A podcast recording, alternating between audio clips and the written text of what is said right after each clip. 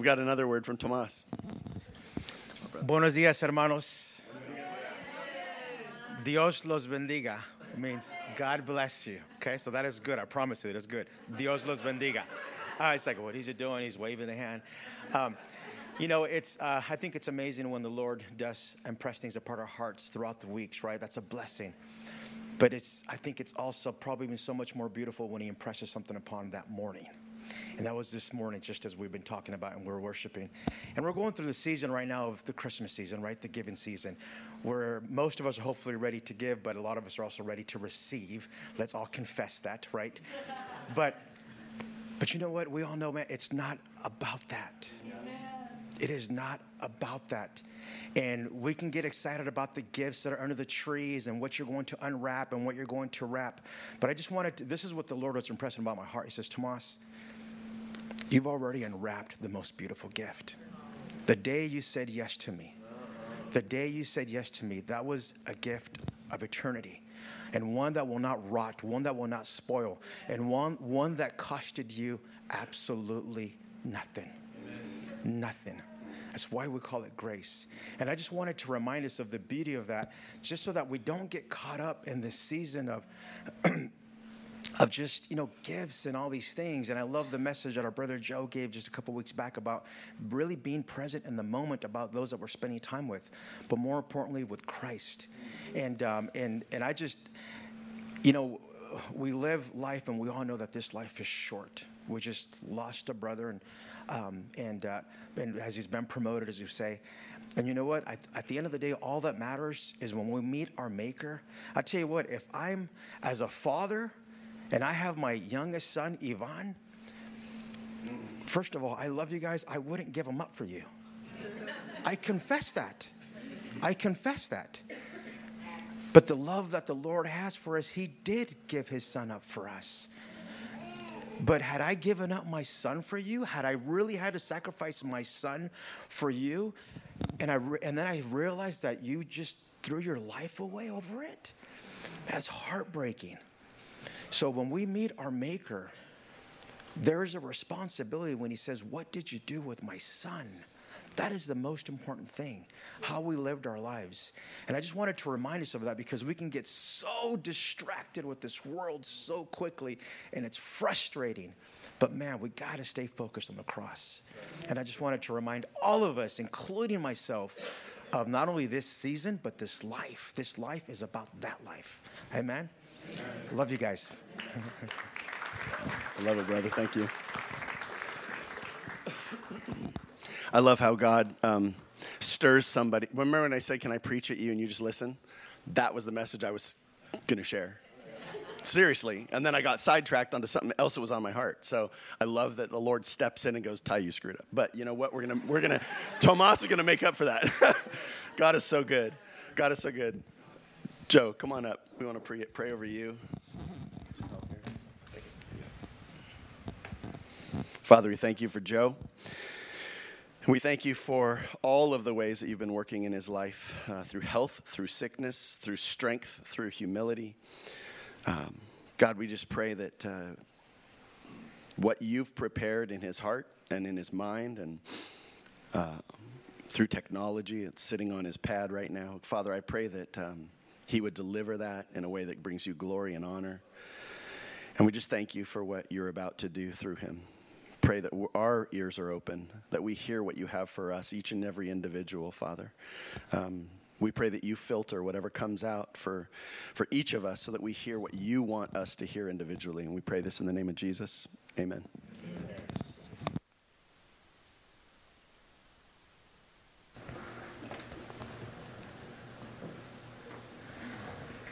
Good morning, everybody. Merry Christmas literally a week away. You're all prepared, right? However, that might look for you and your family.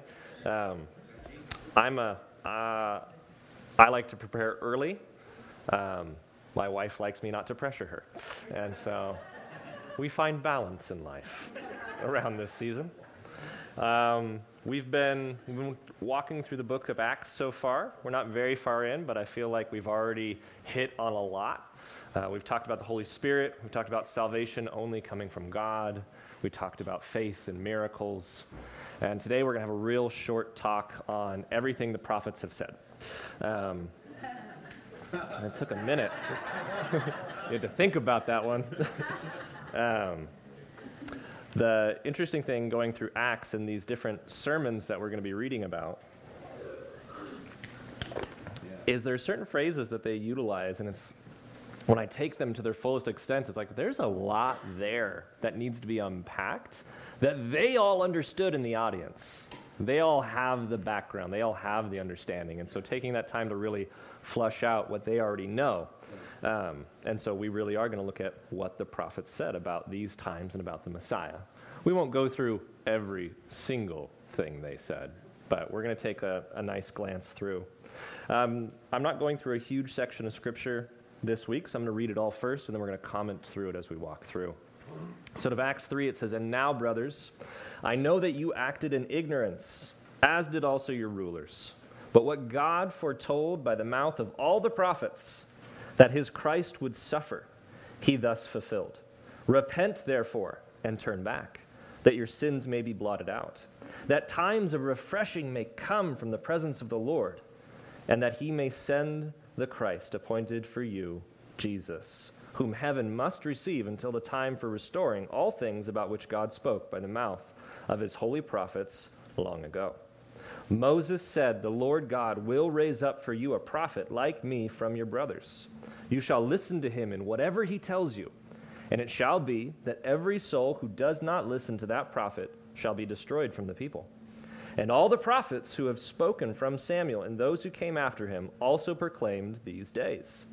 You are the sons of the prophets and of the covenant that God made with your fathers, saying to Abraham, And in your offspring shall all the families of the earth be blessed.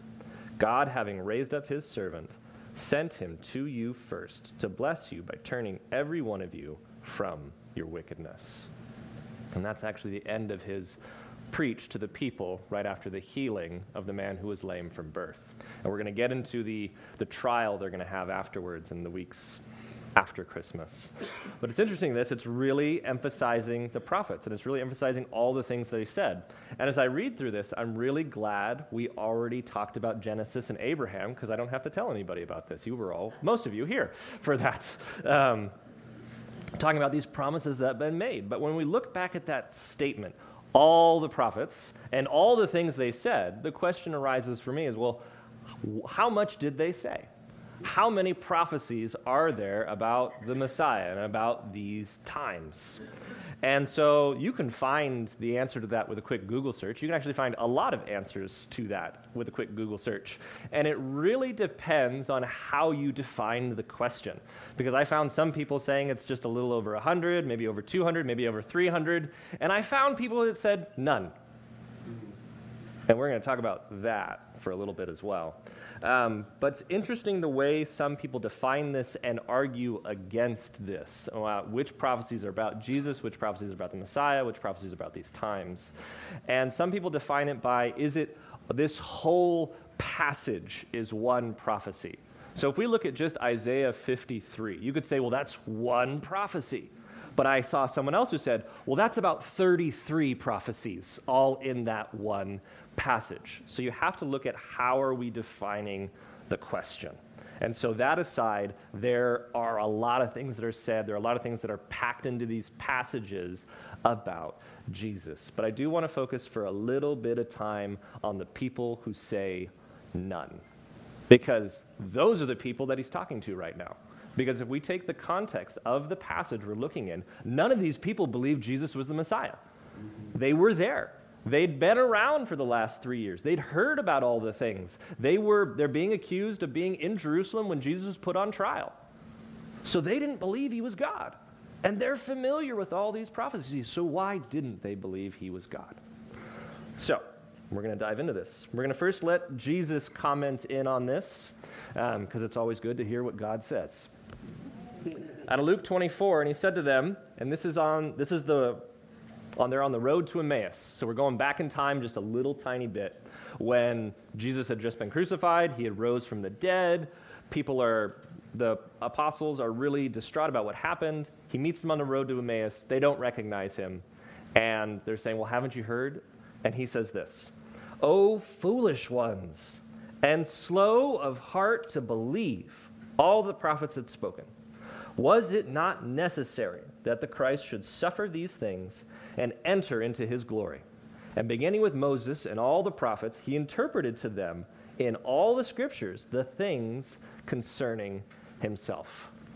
Now, why did he need to do that? I would agree. It can't be none um, there are several prophecies in there about Jesus and the Messiah.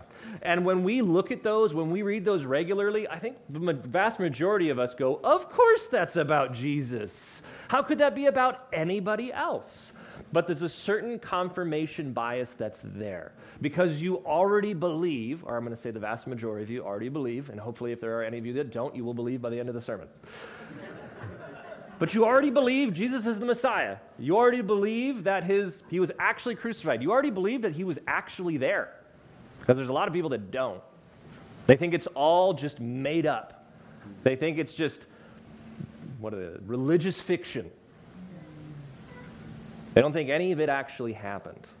But we already believe that it did. And so when we read these things in these prophecies, in these scriptures, we can see that that lines right up now that we already believe. And these things have been explained and they've been recorded to us through Scripture, through the works of the apostles, through the writings of Paul, when they refer back to those different things that have been said. And we've heard about it for many of us that grew up in the church most of our lives. They're constantly being referenced. But if you don't believe and you don't want to believe, then you're looking for ways for this to not point to Christ. Because here's the challenge, because there are challenges that exist. And I'm going to talk about three specific ones, and I'm going to let the prophets define them for us. Remembering that this whole talk is about what the prophets told us. And the very first challenge is that God Himself is a stumbling block for people. Out of Isaiah 8, it says, But the Lord of hosts, him you shall honor as holy. Let him be your fear, and let him be your dread and he will become a sanctuary and a stone of offense and a rock of stumbling to both houses of Israel, a trap and a snare to the inhabitants of Jerusalem. And many shall stumble on it, they shall fall and be broken, they shall be snared and taken. So it's an interesting thing that's being proclaimed here. God will become both a sanctuary for us. When you believe in Jesus Christ as Lord and Savior, He is your sanctuary, He is your rock of salvation. But for those who don't believe, those who are having trouble with it, those that struggle through this idea of God in general or Jesus as God, he's a rock of offense. He's a stumbling block. He's causing them to fall and to be destroyed over it because they don't want to believe it. Because if you believe in Jesus Christ as Lord, you have to redefine your life. You have to change your expectations of how am I going to go through this life? How am I going to look at all of the decisions I make? Because I'm no longer the God of my life. If Jesus is indeed God, that means I'm not.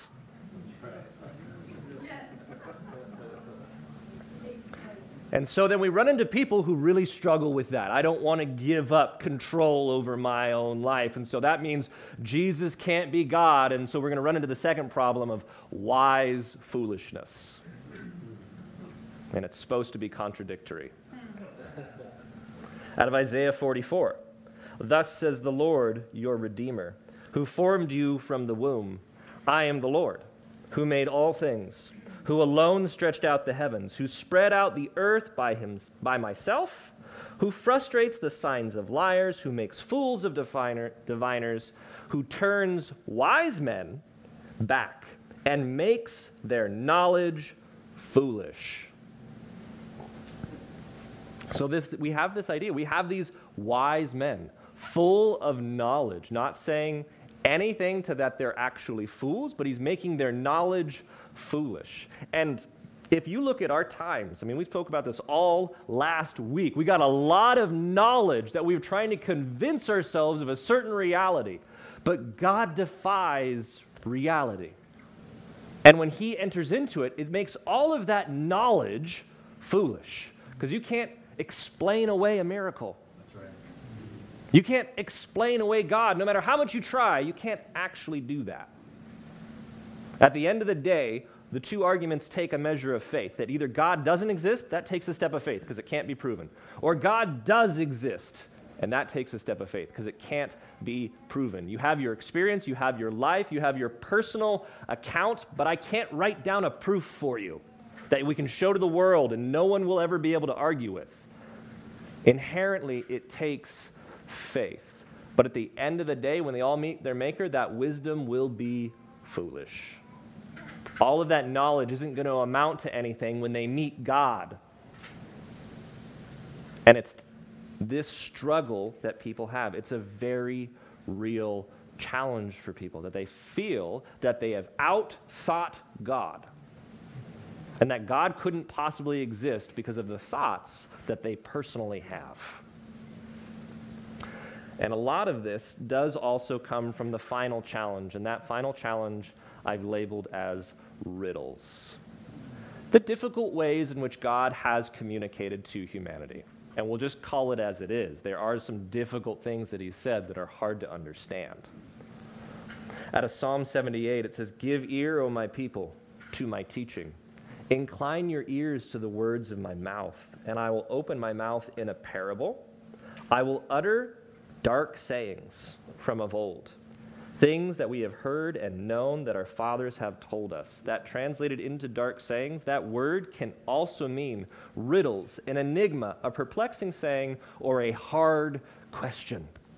Something that's difficult to understand, something that's difficult to accept. And God communicates in these ways. And when people read them and then go, well, that's not how I interpret love, or that's not how I interpret justice, or that's not how I interpret, they're setting themselves up as God. And that doesn't make sense to me, so therefore it must not be. It's a stumbling block. It's a rock of offense. It's a very real challenge that exists towards them believing that Christ is Lord. It's the thing that these people in this time were facing because at this point, they didn't believe Jesus was God. Peter's preaching to them to repent from it. These are the very same things they were stumbling on then. They're the very same things we're stumbling on now. And it's sometimes it's just going to be easier to say, this doesn't make sense, then Jesus is God and I have to change everything about my life. And that is often the choice many make. And so now, Peter continues in the passage, he continues in his sermon, and essentially he says, Now let's imagine for a moment that this Jesus is the person that's been spoken of. And Moses told us that there was going to be a prophet like this. Let's look back at the first prophet. Let's look at what Moses said. Out of Numbers 12, and he said, Hear my words, if there is a prophet among you. Oh, I've got to give a little context to this. Sorry, I got ahead of myself. Um, we want to know what the prophet like Moses is going to be like. Because Moses was a prophet unlike any other. Out of the rest of the prophets, there was no one like him. And very specifically, the passage I'm going to read, it's going to be God talking to Miriam and Aaron. Miriam and Aaron are Moses' older brother and older sister. They were help leading the people with Moses. But Moses is the head of the whole nation and he speaks directly to God. And Aaron and Miriam were getting a little uppity about that. Well, don't we hear from God? Why is Moses the one in charge? Why aren't we the ones in charge? And this is what God says to them. And he said, Hear my words. If there is a prophet among you, I, the Lord, make myself known to him. In a vision, I speak with him in a dream. Not so with my servant Moses. He is faithful in all my house. With him I speak mouth to mouth. A lot of translations say, as a friend, face to face. Clearly and not in riddles. And he beholds the form of the Lord. Why then were you not afraid to speak against my servant Moses? This is the prophet like Moses. This is the same kind of person, someone who fully understands clearly the will of God, and their actions are the will of God, and their words are the will of God. And how were you not afraid to speak against my servant? That's the parallel that's being drawn here. It's saying, This is that prophet. Jesus is that person. Deuteronomy 18 I will raise up for them a prophet like you from among their brothers, and I will put my words in his mouth, and he shall speak to them all that I command him. And whoever will not listen to my words that he shall speak in my name, I myself will require it of him. I will hold them to account if they don't believe the servant whom I've sent, which is Jesus. This is what Peter presents to the people who have chosen not to believe, who've looked at it all and said, I'm not going to buy it. And he says, This is the prophet. And this is what God has said about that prophet. And that if you don't listen to that prophet, he's going to require it of you. And the response, always, whenever he gets to this part of his sermon, is repent. Turn around. This isn't the end of the story. There's still a chance for you. God has still made a way despite all the choices you've made, despite, all that you've done, despite that you didn't believe, despite that you were happy that he was put on that cross.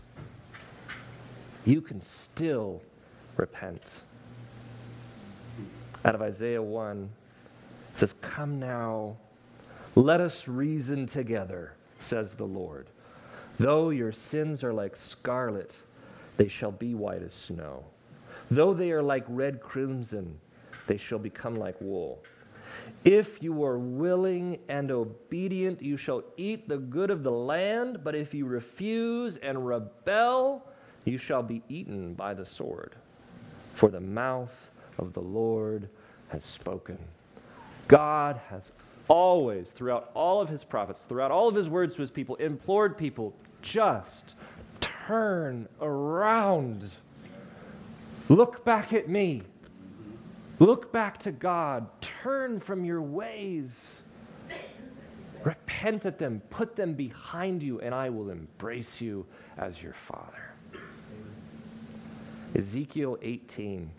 Therefore, I will judge you, O house of Israel, everyone according to his ways, declares the Lord God. Repent and turn from all your transgressions, lest iniquity be your ruin. Cast away from you all the transgressions that you've committed and make yourselves a new heart and a new spirit. Why will you die, O house of Israel? For I have no pleasure in the death of anyone, declares the Lord God. So turn and live. It's the opportunity given, it's been the opportunity proclaimed, and the day has arrived. A day like no other, a day that's spoken about in Isaiah 11. And Isaiah 11 is talking about the righteous branch from the stump of Jesse. And that sounds really weird if you've never heard about this before. But the idea is Jesse was the father of David. And it's saying that through David's lineage, there's going to come the Messiah, the chosen one, the one that's going to have the eternal rule and reign. And when that righteous branch sprouts, when that person comes into this world, it's going to change everything. Go read Isaiah 11. It's going to talk about all of that, but it's going to talk about the opportunity for everyone after all of that in Isaiah 12. Isaiah 12 says this You will say, In that day, Peter's talking about this is that day. I will give thanks to you, O Lord, for though you were angry with me, your anger turned away, that you might comfort me. Behold, God is my salvation. I will trust and will not be afraid. For the Lord God is my strength and my song, and he has become my salvation. With joy he will draw water from the wells of salvation. And you will say in that day, Give thanks to the Lord, call upon his name, make known his deeds among the peoples, proclaim that his name is exalted. Sing praises to the Lord, for he does, he has done gloriously. Let this be made known in all the earth. Shout and sing for joy, O inhabitant of Zion, for great in your midst is the Holy One of Israel. An opportunity has been given to each and every one of us. An opportunity has been given to you, Peter cries to the people. So turn, repent, that the times of, of refreshing might finally come. And the idea that they needed refreshing because there's something wrong with them. They don't even realize it. Jesus speaks of this in John 6. Jesus says to them, I'm the bread of life. Whoever comes to me shall not hunger. Whoever believes in me shall never thirst. And he's not talking about bread and water. But I said to you that you have seen me and yet do not believe. All that the Father gives me will come to me. And whoever comes to me, I will never cast out. For I have come down from heaven not to do my own will, but the will of him who sent me. And this is the will of him who sent me, that I should lose nothing of all that has been given me, but raise it up on the last day. For this is the will of my Father, that everyone who looks on the Son and believes in him should have eternal life, and I will raise him up on the last day. The thing that they don't realize is that they've been spiritually dead. And they've been spiritually dead for a really long time. God spoke to them about this many, many times about the stiffness of their neck, the hardness of their hearts, the foreheads like iron, a people that won't hear, won't listen. It's just a stubborn, stiff necked people. You need a new heart and you need a new spirit. And when you find that spiritual regeneration, you're going to need to sustain the new life. And that's not going to come from bread and that's not going to come from water. It's going to come from the bread of life, which is Jesus and the Word of God. You're going to draw it from the wells of salvation to stave off your thirst. Out of Isaiah 55, it says, Come, everyone who thirsts, come to the waters. And he who has no money, come buy and eat. Come buy wine and milk without money, without price. Why do you spend your money for that which is not bread? and you, your labor for that which does not satisfy. Listen diligently to me and eat what is good, and delight yourself in rich food. Incline your ear and come to me. Hear that your soul may live, and I will make you an everlasting covenant, my steadfast, sure love of David. When we come to Christ, we receive spiritual regeneration. Your spirit comes alive and it needs to be fed and it needs to be nourished and it needs to be given the things that bring true and eternal life. And he says after this, he's going to send the Christ, which has been promised to you, which is interesting because he doesn't often, Peter doesn't often say this in his sermons. He mostly talks about you're going to be sent the Holy Spirit immediately. But he's saying believe so they might send the Christ, but that's not going to happen until certain things take place because that's his second coming. Out of Matthew 24 14, Jesus says, And this gospel of the kingdom will be proclaimed throughout the whole world as a testimony to all nations, and then the end will come. And the idea of, I need you all to believe because I want Jesus to come back. Because until we've told everybody, he's waiting in heaven. So believe, people, because the more people are on mission together, the faster we do this. Peter wanted Jesus to come back imminently. Let's move. Let's get on this now.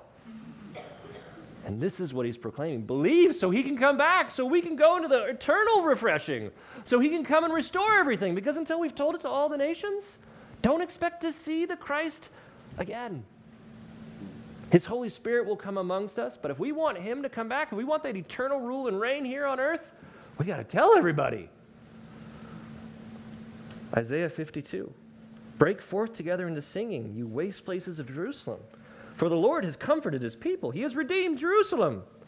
The Lord has bared his holy arm before the eyes of all the nations, and all the ends of the earth shall see the salvation of our God. Depart, depart, go out from there. Touch no unclean thing. Go out from the midst of her. Purify yourselves, you who bear the vessels of the Lord. For you shall not go out in haste and you shall not go in flight, for the Lord will go before you, and the God of Israel will be your rear guard. You've been told, and you've been told first, you have such wonderful opportunity. Oh, precious Jerusalem. God sent him here to you first. And this wonderful, amazing, daunting opportunity is before you. Ezekiel 36, and I will give you a new heart, and a new spirit I will put within you. And I will remove the heart of stone from your flesh, and give you a heart of flesh. And I will put my spirit within you, and cause you to walk in my statutes, and be careful to obey my rules. You shall dwell in the land that I gave to your fathers, and you shall be my people, and I will be your God. And it's such a beautiful and wonderful thing. And this was Peter's message to this people at this time right before him. But how does this apply to us? How can we take this for ourselves today? And I think the first part of the reality is that although this message was given to Jerusalem first, it was given to the Jews first, it has also come to us. It is also for all peoples. And we have been grafted into this family. We've been grafted into this opportunity. And we've been tasked with carrying God's light into the world. Out of Matthew 15, 14 through 16, it says, You are the light of the world. A city set on a hill cannot be hidden, nor do people light a lamp and put it under a basket, but on a stand. And it gives light to all in the house. In the same way, let your light shine before others so that it may be seen your works, maybe see your good works, and give glory to your Father who is in heaven. God brought his light into the world, and he gives it to you. And he says, Let it shine. Let it shine for everyone to see that they can come to me. And that is both amazing and incredibly daunting. It's going to require a massive change in our lives because we're going to be going to people that we might not even know. We're going to be called into uncomfortable, difficult situations. But be of good courage because God is with you. Out of Ezekiel 37, it says, My dwelling place shall be with them, and I will be their God, and they shall be my people. Jesus says, My Father and I will make a home within you. I will send the Holy Spirit to be with you. God is with you through all of it. And he will bring you peace through it. There will be difficult times, there will be struggles, there will be challenges, but God will bring his peace. Out of Isaiah 12, 1 through 2, once again, it says, You will say in that day, I will give thanks to you, O Lord, for though you were angry with me, your anger turned away, that you might comfort me. Behold, God is my salvation. I will trust, and I will not be afraid, for the Lord God is my strength and my song, and he has become my salvation. Amen. Would you stand with us?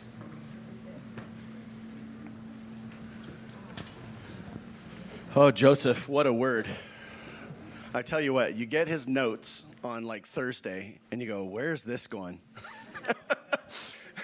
no idea how you weave those together. That was just brilliant. And, and one of the things that, that was on my heart, uh, musicians, please come on up. Sorry, I'll talk for just a second here. Um, through the testimony today, uh, through the word that's been delivered, through the scriptures that we heard, um, imagine struggling to pay your um, electricity bill. And it's Christmas time, and you have a gift under the tree. And in that box, there's a $1,000 and you don't open it. And you go without heat month after month through December and January and February.